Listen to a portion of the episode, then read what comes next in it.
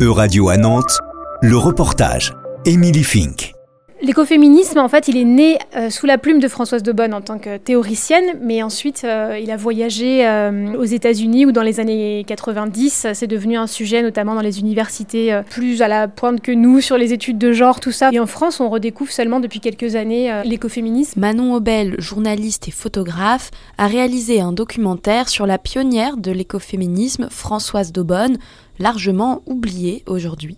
Aucun film n'avait été fait sur elle, donc euh, j'ai un peu l'honneur d'avoir commencé. J'espère qu'il y en aura plein d'autres en fait, parce que Françoise de Bonne ne m'appartient pas, au contraire, c'est une figure d'inspiration. Encore plus oubliées qu'elle sont les femmes qui, déjà il y a plusieurs siècles, sans se désigner comme telles, se comportaient en écoféministes. La philosophe Emilia a réalisé une anthologie qui s'appelle Reclaim. Delphine Sangu, linguiste à l'université de Nantes. Pour elle, le mouvement euh, à l'origine de l'écoféminisme, c'est un mouvement chipko en Inde au XVIIe siècle. Et ce sont en fait des femmes qui se sont enroulées, enfin, qui ont embrassé des arbres pour empêcher la déforestation. Pourquoi alors on redécouvre l'écoféminisme aujourd'hui? D'un point de vue personnel, c'est le fait de devenir mère et de réenvisager avec ce statut nouveau, ma manière de vivre, de vraiment mettre plus de conscience à cet endroit.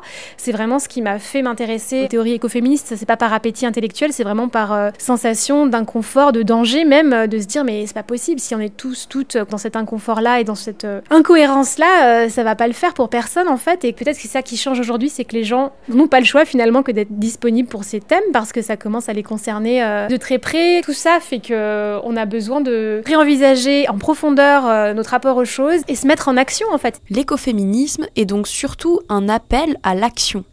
D'ailleurs, le film commence par le récit d'un premier séjour militant à Bure en 2016 contre l'enterrement de déchets hautement radioactifs à 500 mètres sous terre.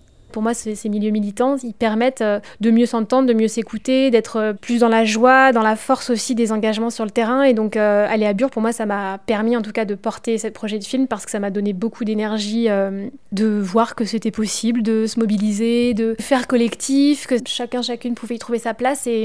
Je passais du concept à la réalité. Donc euh, rien que ça, en fait, c'est ce qu'on souhaite aujourd'hui. Et peut-être qu'en faisant ce geste de faire un film, j'espère euh, donner de la force ou de l'inspiration, si nécessaire, à des personnes qui peut-être seraient un peu bloquées dans l'analyse, parce que c'est un peu le travers de notre époque, d'être bloqué dans la compréhension, mais dans l'inaction. On ne sait pas quoi faire ni comment faire. Daubonne, elle, n'était clairement pas bloquée dans l'analyse.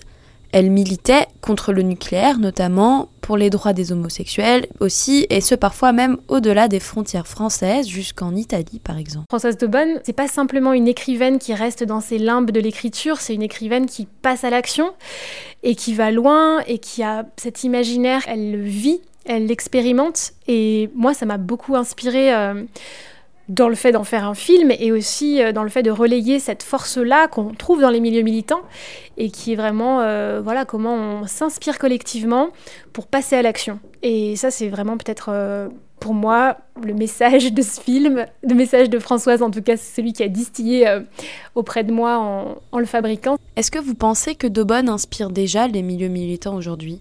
Ces petites graines, elles sont en train d'éclore et donc on espère que, certes, ça n'a pas beaucoup bougé en 50 ans, mais là, actuellement, je pense qu'il se passe vraiment quelque chose. Pas seulement dans les milieux féministes, mais à travers la société. On a envie d'autre chose, on a envie de plus de proximité, plus de liens. Et comme euh, c'est extrêmement difficile, et eh ben, on pousse les murs, on expérimente, on dit non quand euh, vraiment trop d'oppression, c'est ce qui se passe actuellement. Je pense que ça apporte beaucoup de joie de faire ça parce qu'on est dans le réel, on est dans la conscience, on est dans la vie. On n'est pas coincé dans nous-mêmes ou coincé dans la soumission à des choses avec lesquelles on n'est pas d'accord. Où peut-on retrouver votre documentaire? Le documentaire est disponible sur la plateforme de France Télévisions jusqu'au 2 avril. J'espère qu'il sera rediffusé un petit peu plus tard. Pour le moment, j'ai pas beaucoup plus d'informations. Le film sera projeté à Lyon aussi courant mai. J'espère qu'on organisera aussi quelques projections à Paris. Et puis ensuite, on verra. Je trouve que c'est super aussi que l'héritage de Françoise Daubonne puisse vivre à la télévision publique. On peut faire des ponts aussi parfois entre des endroits où on n'imagine pas que la télévision publique euh, française puisse euh, présenter comme ça un film euh, sur des milieux, enfin sur Bure notamment. C'est très difficile c'est tout de suite euh, extrêmement problématique euh, de parler librement de ces sujets et je suis ravie que Françoise de Bonne permette d'ouvrir certaines portes et certains ponts et que ça permette à tout le monde de se sentir concerné par ce qui se passe à Bure. C'était un reportage de radio à Nantes, à retrouver sur euradio.fr.